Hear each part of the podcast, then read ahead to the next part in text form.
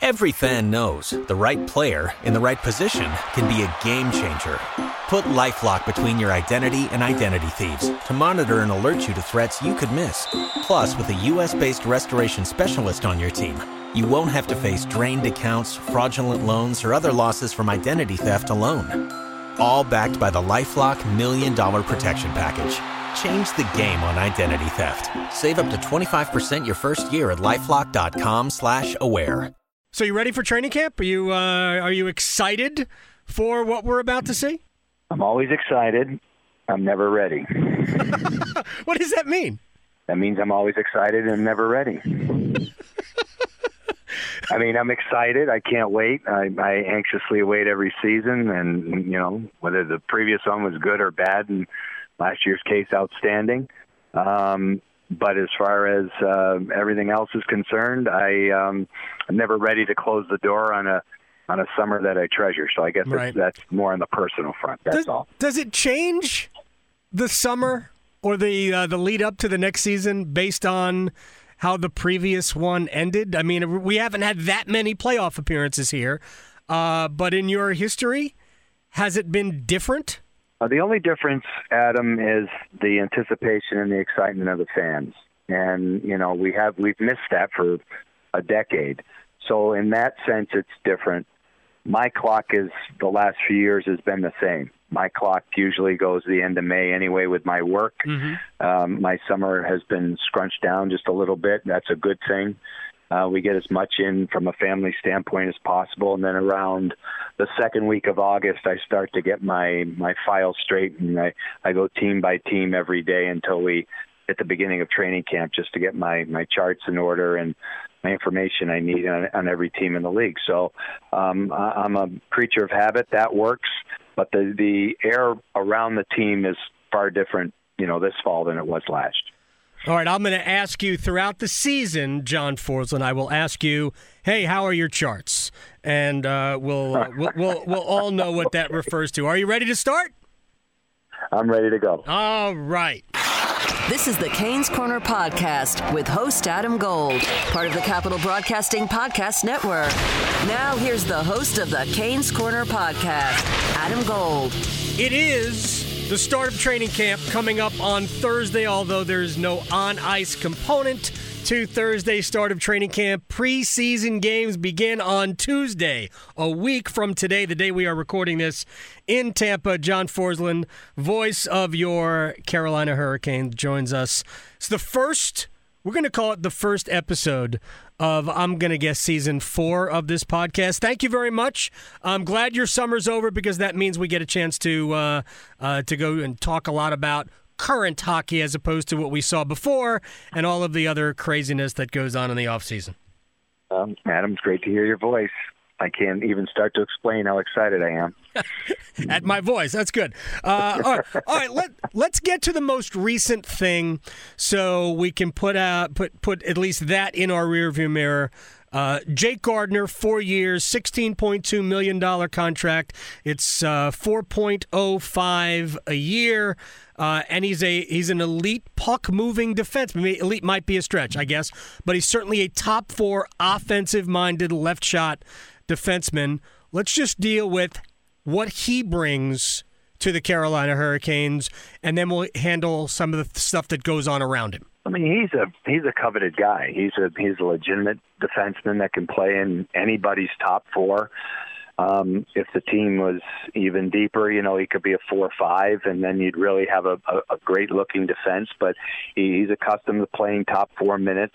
He's accustomed to playing the boatload of power play time in the last eight seasons with Toronto that should help the Hurricanes. Obviously, at the end of last year, that was an eyesore. You know, going into the playoffs, you know, where was the power play last year? It seemed to be an ongoing theme, so that's going to help. Um, you know, you you just said it. He's he's he's elite. It starts with his skating, um, his edge work, his turning ability. His acceleration from a standstill, all of those things that you need to have escapability to be a quality defenseman in the NHL are all evident. It's going to be very easy to see that. Um, he, he has a terrific shot. He creates offense. Um, he transports the puck. He gets it up the ice, but in in tight areas, he's so elusive. He can create scoring chances on his own volition. Where he's had his issues has been in his own end, where he's had some issues which I think uh, became larger than life and maybe too big for him in Toronto was the fact that under pressurized situations defensively he does turn the puck over a little bit. Mm-hmm. Um, high risk defensemen will do that. Uh, there's a, there's a bigger gain for those guys. It's like an infielder that you know gets to every ground ball and a guy that has limited range, right? The guy mm-hmm. that can get to every ground ball looks uh, sensational, and then on plays that a guy has no chance on, he might boot. And so you have to you have to look at it a little bit differently with these these players that play on the edge offensively, and he's one of those guys. Um, but it, I, I think what they did here was uh, uh, twofold. I, I think by by getting this player, and you mentioned the the amount of money and the term of the deal and all that, it's fair, team friendly, but it's going to create some issues moving forward that the Canes are going to have to deal with from a salary cap standpoint. It's been reported and talked about, and uh, we'll see where it all goes. But there's no question there are going to be ramifications because of this signing. All right, before we get to those ramifications, let's just say, because I think there is a way uh, with some two way contracts that could ultimately be, uh, you know, be moved out that there is a way that the current team, without really any, uh, you know, major alterations to the roster that the current team is brought back, uh, as is including Jake Gardiner. Would Gardiner be a top four guy, or does Gardiner slot in on the third pair with a hopefully at some point healthy Trevor Van Riemsdyk, and you still have Slavin, Hamilton, Pesce, Faulk in your top four? Yeah, so let's let's attack it from you know minute standpoint. Okay, so you're for me the three primary um, minutes eaters here are Slavin, Faulk, and Pesce in that order. And then Hamilton can play high minutes, but he's not going to play a lot shorthanded. Right. He's going to probably get backed off, you know, down the stretch, protecting a one goal lead, you know, in all those situations. Um, Gardiner, for me, would be an ideal five. He's a four slash five for me. Uh, he's a five on a, an ideal team with Faulk, um, and this is taking into account that I think Brett Pesce proved he could play the offside, and I think Brett Pesce is a top four defenseman. Mm-hmm. Slavin obviously is. Faulk obviously is. The hybrids are Hamilton and Gardiner, and Van Riemsdyk is a six, but as quality a six as you're going to find. But Trevor's coming off shoulder uh, surgery. We're going to have to see where that is right. to start the season.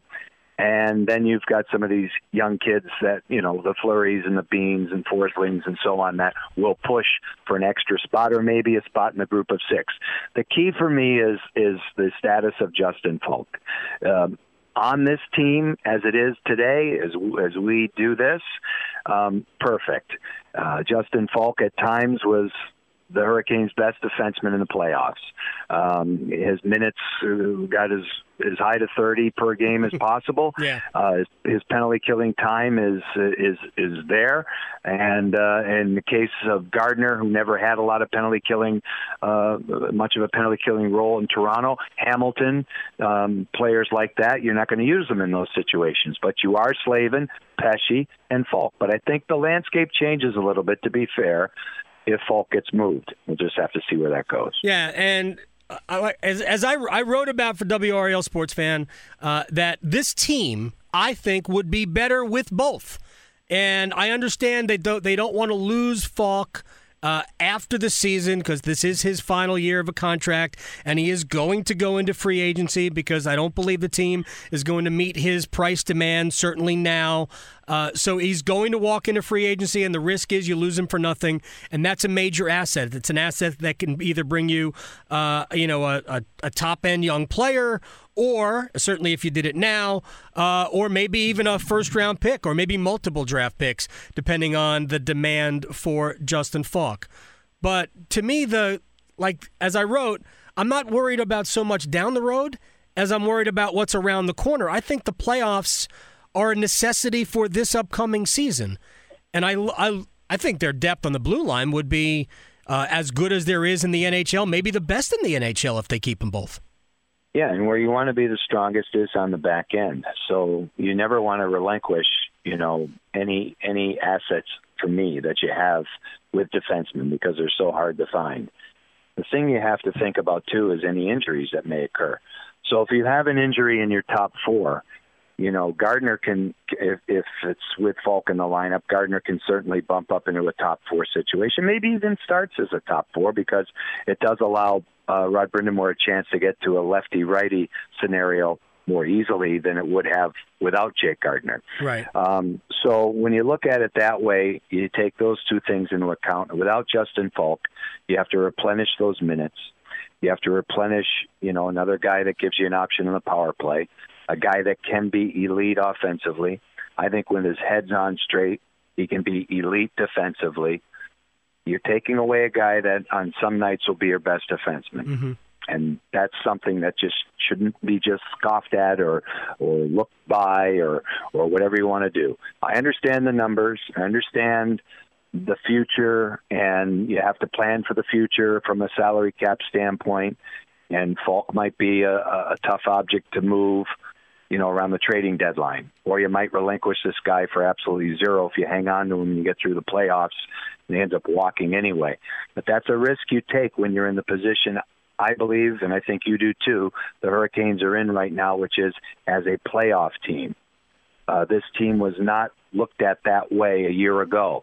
Things have changed. So the bar comes up, the target gets bigger, the players have to perform to that same level. And if you're not doing it from your most important position of strength, player for player, then why would you weaken that part of your lineup? because again, the goaltenders are going to have to perform at the same level. We cannot forget how great mm-hmm. Mrazek was and Curtis McElhinney in the second half of last year. I heard you talking about that on Sirius XM Monday afternoon as I was driving around in my car. John Forslund, voice of the Carolina Hurricanes. All right, uh, let's move on to the the potential of a trade. Now, I don't know if it's fair even to speculate about a possible return. Uh, so, I mean, if you don't want to get into Ondrej Kase, which is the name bandied about, a player the Hurricanes tried to get a year ago, if you'd rather not uh, speculate on that, that's okay because there are other new players uh, to deal with. Uh, but a, a player like Kase, whether it's him or not, what value does something like somebody like that bring to the Hurricanes? Well, value is good, and and this is a if it is the case, this return is far better than the return for Jeff Skinner, right? So, oh, yeah, well, um, how hard is that to beat? it's not, but you would think, but you would think, um, you know, just just talking out loud here, that that when Skinner was on the table, the return would have been better than it was. But the team was tied up; the hands were were tied. They they only had a couple of destinations because of his no trade uh, situation in his contract. So he ends up wanting to go to Buffalo. They had a deal in the Buffalo, and that's what they re- got back. Um, the same situation could occur with Justin Falk if this scenario doesn't go down the pike.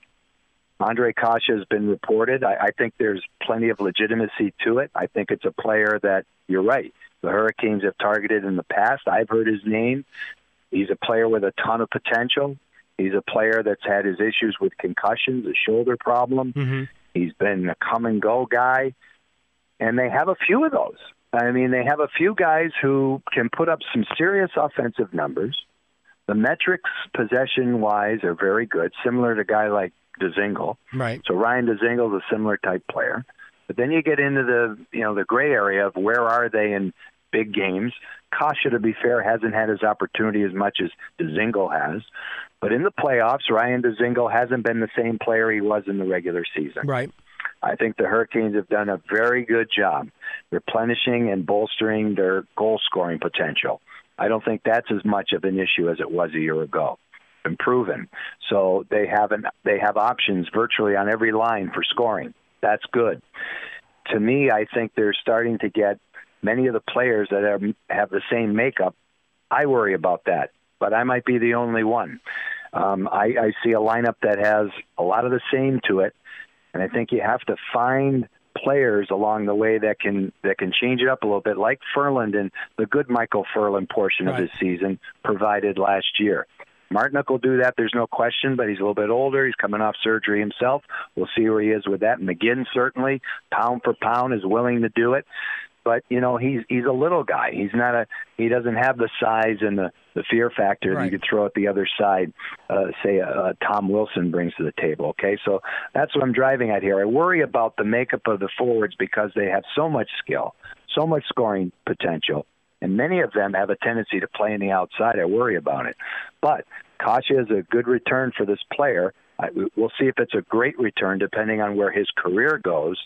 But he's a right-handed shot, has a knack for scoring, and is a is a really a, a high-end skilled guy that's very creative. And, and again, that should help the power play. And we're we're talking about a team now that doesn't have Justin Williams, that's so right. a right winger that can score is a, is a good thing. And uh, it's possible that uh, Kase, a right-handed winger, could be their only right-handed winger because there will be a numbers game to deal with if it's uh, Ondrej Kase uh, that does come in return for uh, a, in a potential Justin Faulk trade.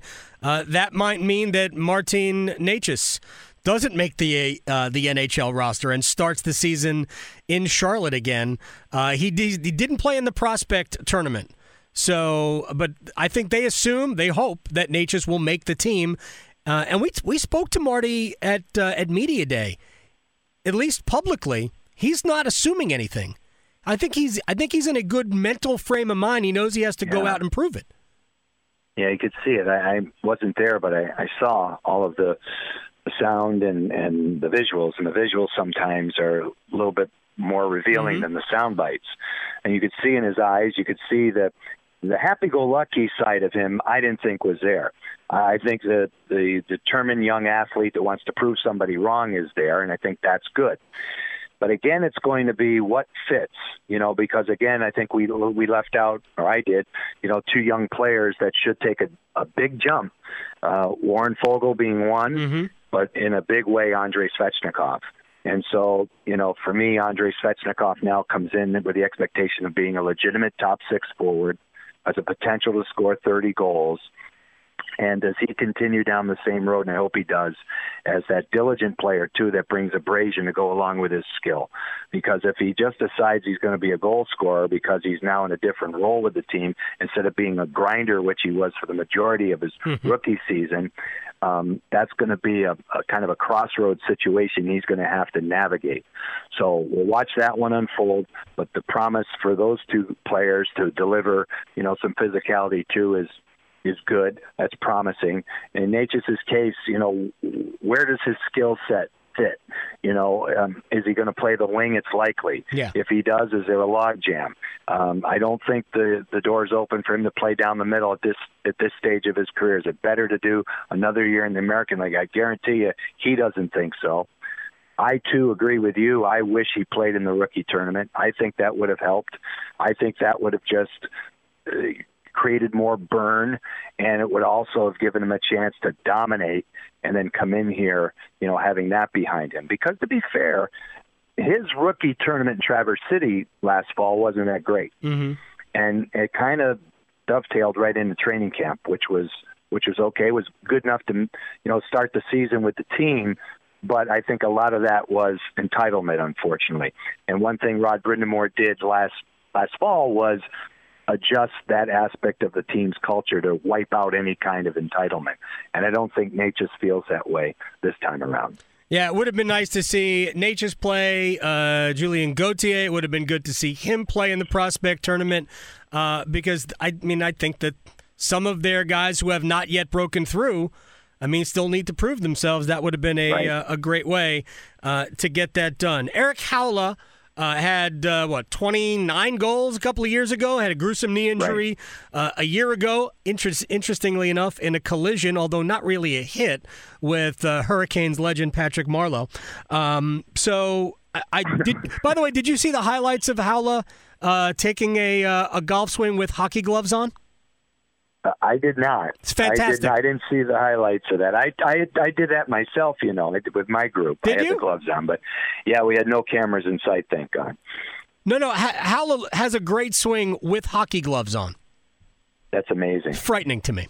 Uh, yeah. What? What? You can't you... really interlock and you know do all those things. it's hard. It's really much more of an overlapping grip or a baseball right. grip. Uh, what do you? What do you think? How do you think he fits? I mean, can he? Can he really take a lot of pressure off Jordan Staal? Yes and no. I mean, I don't know that you want to have a lot of pressure taken off Jordan Staal. You want Jordan Staal to continue down the same road he was on last year when he came back from injury and how significant, you know, he was. And listen, Rod Brind'Amour is going to tell you that Jordan Staal is the most valuable player. He's going to tell you that um, because he understands, you know, the, the, the totality of his game. Uh, Aho might be the best player, the best forward, but the totality of Staal's game, heavy nature, defensive acumen, face-offs, three-zone sense, all those things – line up A plus across the board for the coach. So I don't see Staal getting backed off. Now you have Haula, who again is another one of these guys, and I think you know they have a vision. They're, it's it's human nature. They all have a vision of what they want to be, and then they get to the team, and then the slot is so important. Where do you slot with this new group? Is he a third center? And if he's a third center, are the minutes substantial enough for him to continue down the road he wants to for his career? Um, yes, everybody's a team individual, but everyone is also an individual. We're all the same. Yeah. We want to do the best we can in our given line of work, and you want to have the right opportunities to make sure it happens. The same with Dzingel. You know, I think Rod's going to have a very interesting time making sure ice time is equitable and deserved in the right spots and the right slots and who plays with whom. So um, you got a lot of that going on, which is going to make a for a very exciting training camp. The preseason games are going to be different because you're not just wondering what kind of team it is for a change. I think we know what kind of team it is. We're going to wonder who's going to play where within the framework of that team makeup. So uh, Haula provides the opportunity where he was at his best it was as a two. Yeah. I mean, he was the second center that season with 29 goals and was able to get to the ice time needed to hit those markers. Will it happen? We'll see. Will he be comfortable in the role that he's given? He's going to kill penalties. There's no question right. because he's an outstanding penalty killer. But Roddy's going to have an interesting uh, year in terms of uh, having a lot of it, and as I said at the top, a lot of the same, and making sure that you know guys slot in the the right spots to make the team successful. Yeah, and all four centers, by the way, uh, are good penalty killers because Sebastian right. Aho became a good penalty killer as the uh, as the year wore on. So let's talk a little bit about Sebastian. Uh, they got that RFA thing over quickly, thankfully, to the Montreal Canadiens. Um, what do you expect? I mean, first of all, let's let's approach it from this angle, John Forslund.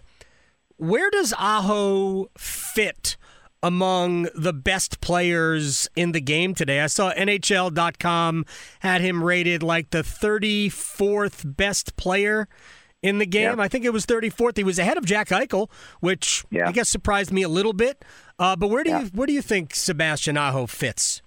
Uh, he played one year of center, right? And right. and that was a debate a year ago. And um, I believe the same network had him listed at either 10 or 11 among centers, right? So he's a top 20 center. He's certainly a top 30 player for me.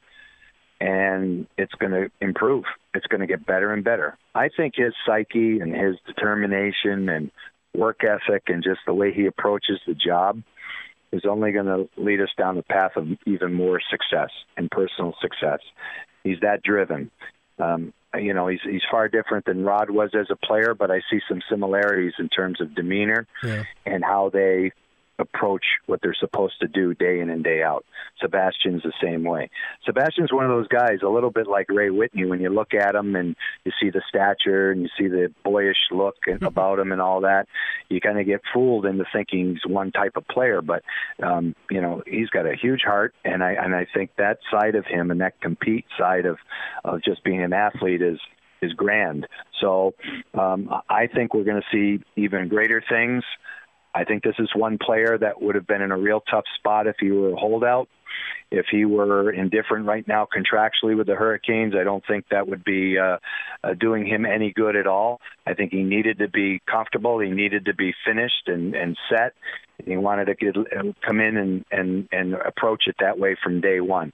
So uh, I've had a couple of uh, conversations with him over the last couple of days, and that's the gist that I get.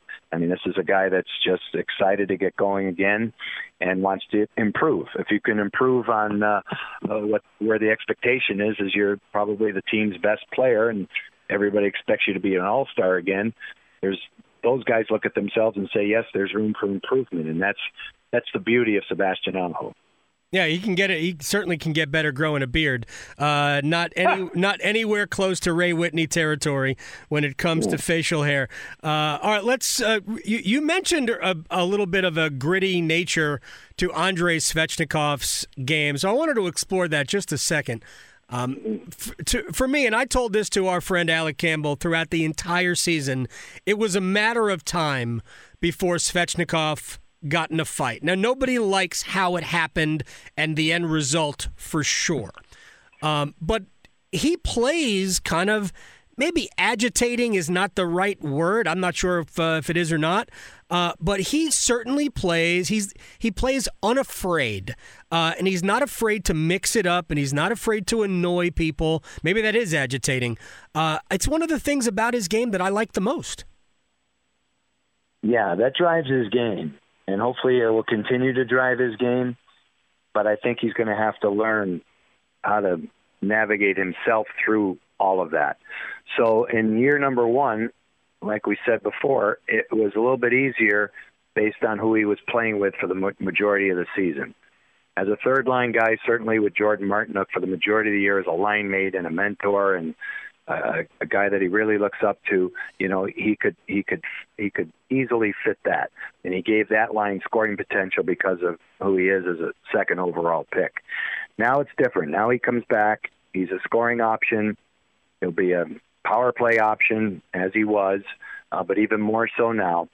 And he's going to have personal expectations as far as the, the markers that he wants to hit but he's also going to have to understand a couple of things that you, you can't be a guy that's too concerned about just scoring and helping the team that way. I hope he still brings the thump. I hope that's mm-hmm. still part of his game. But players that play a power game that can score will also, as they as they get older, figure out that they can't do that all the time either. Just ask Erik Cole. Mm-hmm. Erik Cole was uh, told by, you know, and Paul Maurice was absolutely right, but at the early stages of Erik's career, Paul used to tell him, "You keep running around like this, you're, you could have a 12 to 15 year career. You could play about five years, because you know you can't be a battering ram all the time." Mm-hmm. So I just hope because he's so young, he gets the proper guidance of how to play, making sure that every aspect of of his game is is out there. And so he has to be physical.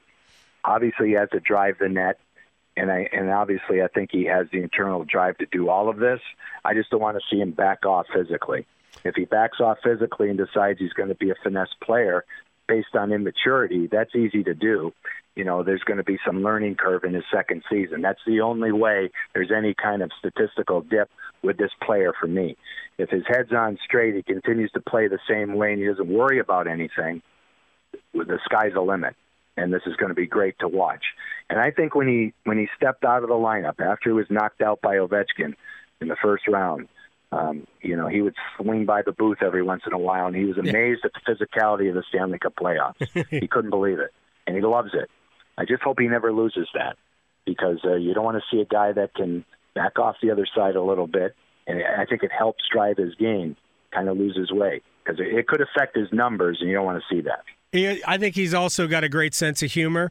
Uh, when yeah. the uh, when the language barrier ceases over the next couple of years, like I th- believe they asked him because uh, he took some boxing training uh, during the summer. They asked him who's, who he thought the best boxer was, and he went Ovi.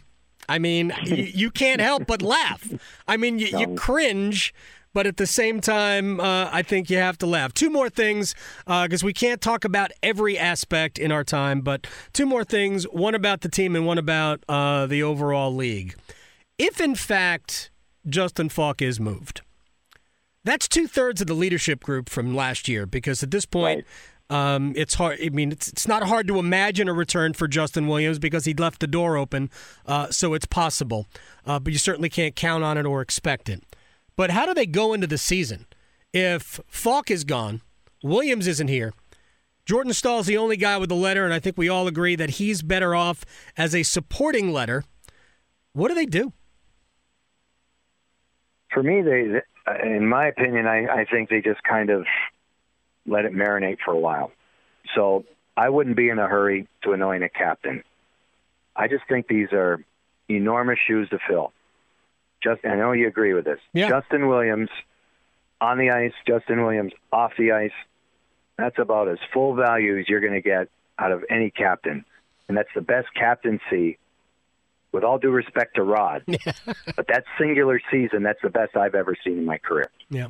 Because of what happened, because of where the team was last September, where they needed to get to, all the stuff that was going on off the ice to try and get the team pointed back into relevance, the handling of all of that, letting the team develop a personality, Justin getting serious at the right time and letting the truth be known about how the team was playing so that they didn't get any kind of false sense of security so they could actually improve as the year went along. And the most important role of the captain is the conveyor of the coach's message. And there's no two better people in harmony than Rod Brind'Amour and Justin Williams. So they totally agree. And again, human nature comes into play here. Not every captain's going to totally agree with the coach's message. Mm-hmm. But he's going to do his best to make sure that everybody in that room understands in the, the meeting after the meeting, as they say, everybody understands what's going on. It was so perfect last year. How do you replace that? It's almost unfair. Yeah. Because say it is a guy like Jordan Staal, who deserves to be the captain of the team, has had an opportunity in the the failed season of the co-captaincy to try his best. Right. But for see him put all of those that weight on his shoulders again. Yeah. I think the beauty of Staal's season last year was the fact that he didn't have to worry about anything. Yep. And I think by having Slavin with an A, Staal with an A, Aho with an A, if you want to pick a fourth guy, go right ahead and do it. Martinook would be great. Mm-hmm. Four guys. Marinate. Let it let it go. And then at the end of the season or halfway through the year or whatever, Sebastian Aho is your captain. Jaccob Slavin's your captain. Or we're moving ahead with Jordan Staal because he actually did an even better job because he didn't have the C right away. The C right away is your Justin Williams 2.0. No matter what anybody mm-hmm. says, yep. that's what I think it is. Anybody says anything else is just giving a lot of speak to wherever they're coming from, whether it be management, the players, or the coaches because Williams was that good. And that is a huge void this season. There's no doubt about it. You're not just going to pick up where it was and everything's going to be hunky dory. If there's no Justin Williams, this team is different. Yeah, there's no question. There's absolutely no question about it.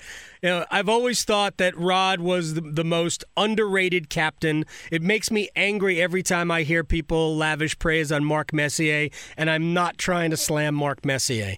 Uh, there's no way as as long as I've been following this sport, there's no way he was a better captain than Rod Brind'Amour. But I think you're right that last year, and the the amazing thing for me about Williams was that it was the first year. Not only had ever been a captain, but it was the first year he ever started with a letter. He didn't wear a letter right. in L.A. He didn't wear a letter in Washington. He didn't wear a letter here. I mean, maybe for select games he wore a letter, but in terms of you know, start the season as the is part of the leadership group in terms of uh, having an A or a C on your sweater. This was the first time, and he was spectacular. I still think the turning point in the entire season came at the home loss to Tampa when they blew the lead, uh, right. and he was emphatic about them pissing it away.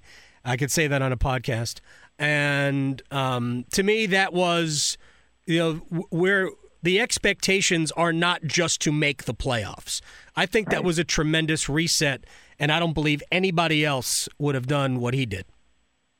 No, and and I think again you're you're talking about uh, two guys in the respective roles that are all hurricanes, and and that's why you know Justin could reach back uh, to his his previous stops and take all that into account, but also understand you know what it meant to be a Carolina Hurricane, which is the most important thing that happened last year.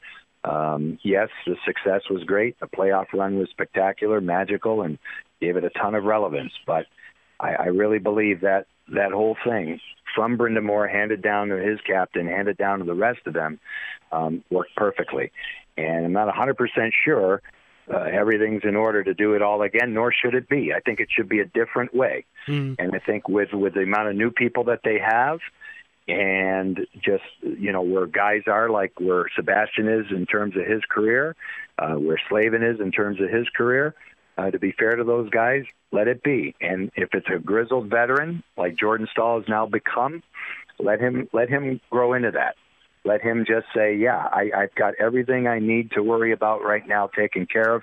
I take on the added job responsibility of being captain, not I'm the captain now. I have to look after every all of that plus my own game. I would just like to see them, you know, just start, no hoopla, no captaincy, and you know, leaders are leaders. They mm-hmm. have a ton of leaders in there, and some of these new guys coming in are leaders.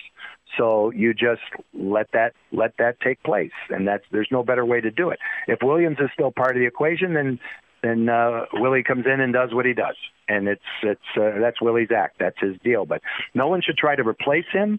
No one should try to duplicate what he did, and no one should have that burden of responsibility. And I think it's just too grand. That's all, my opinion. All right, final question for John Forslund, uh, and then we'll do this throughout the season as always.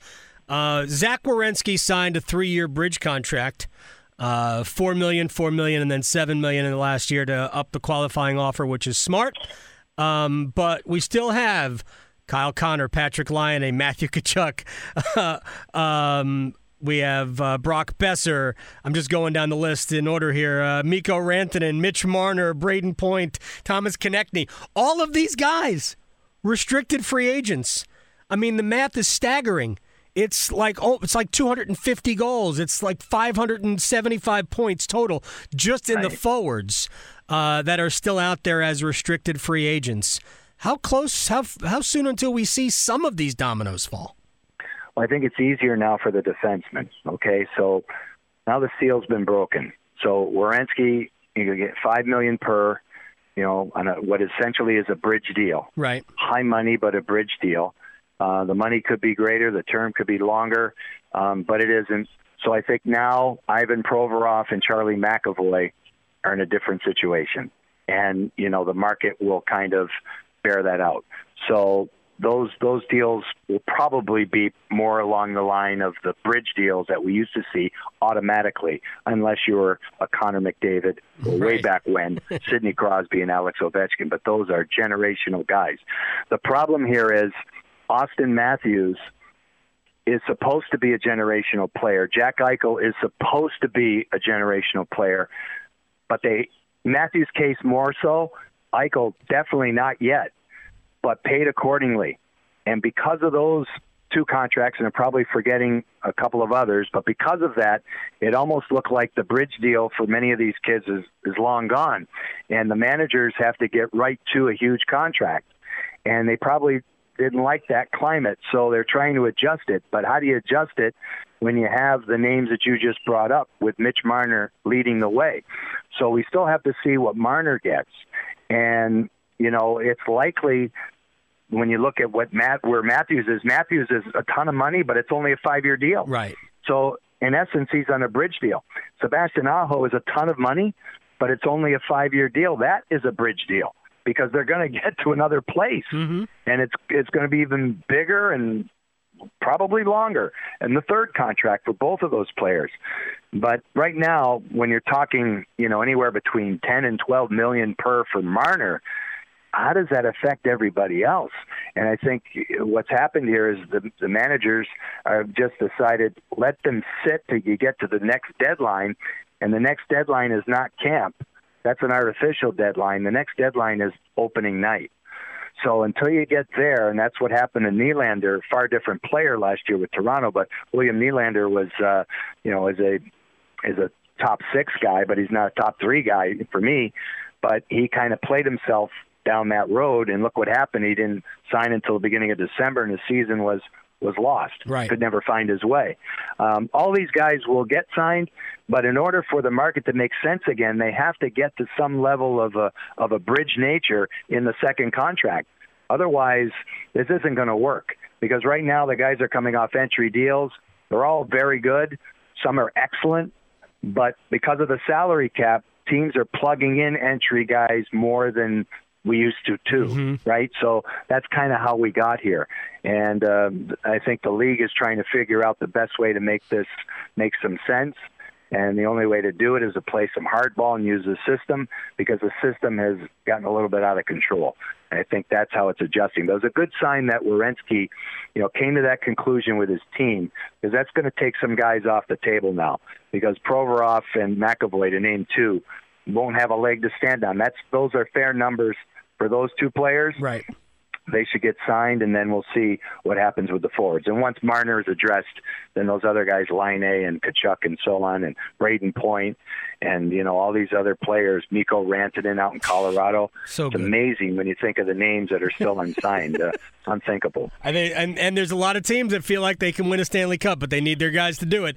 John Correct. Forslund, uh, see you at uh, training camp. It all gets underway in terms of actual games with the Hurricanes in Tampa on Tuesday night uh, of next week. Thank you, sir. Sounds great, Adam. Thank you. You've been listening to the Canes Corner podcast with Adam Gold.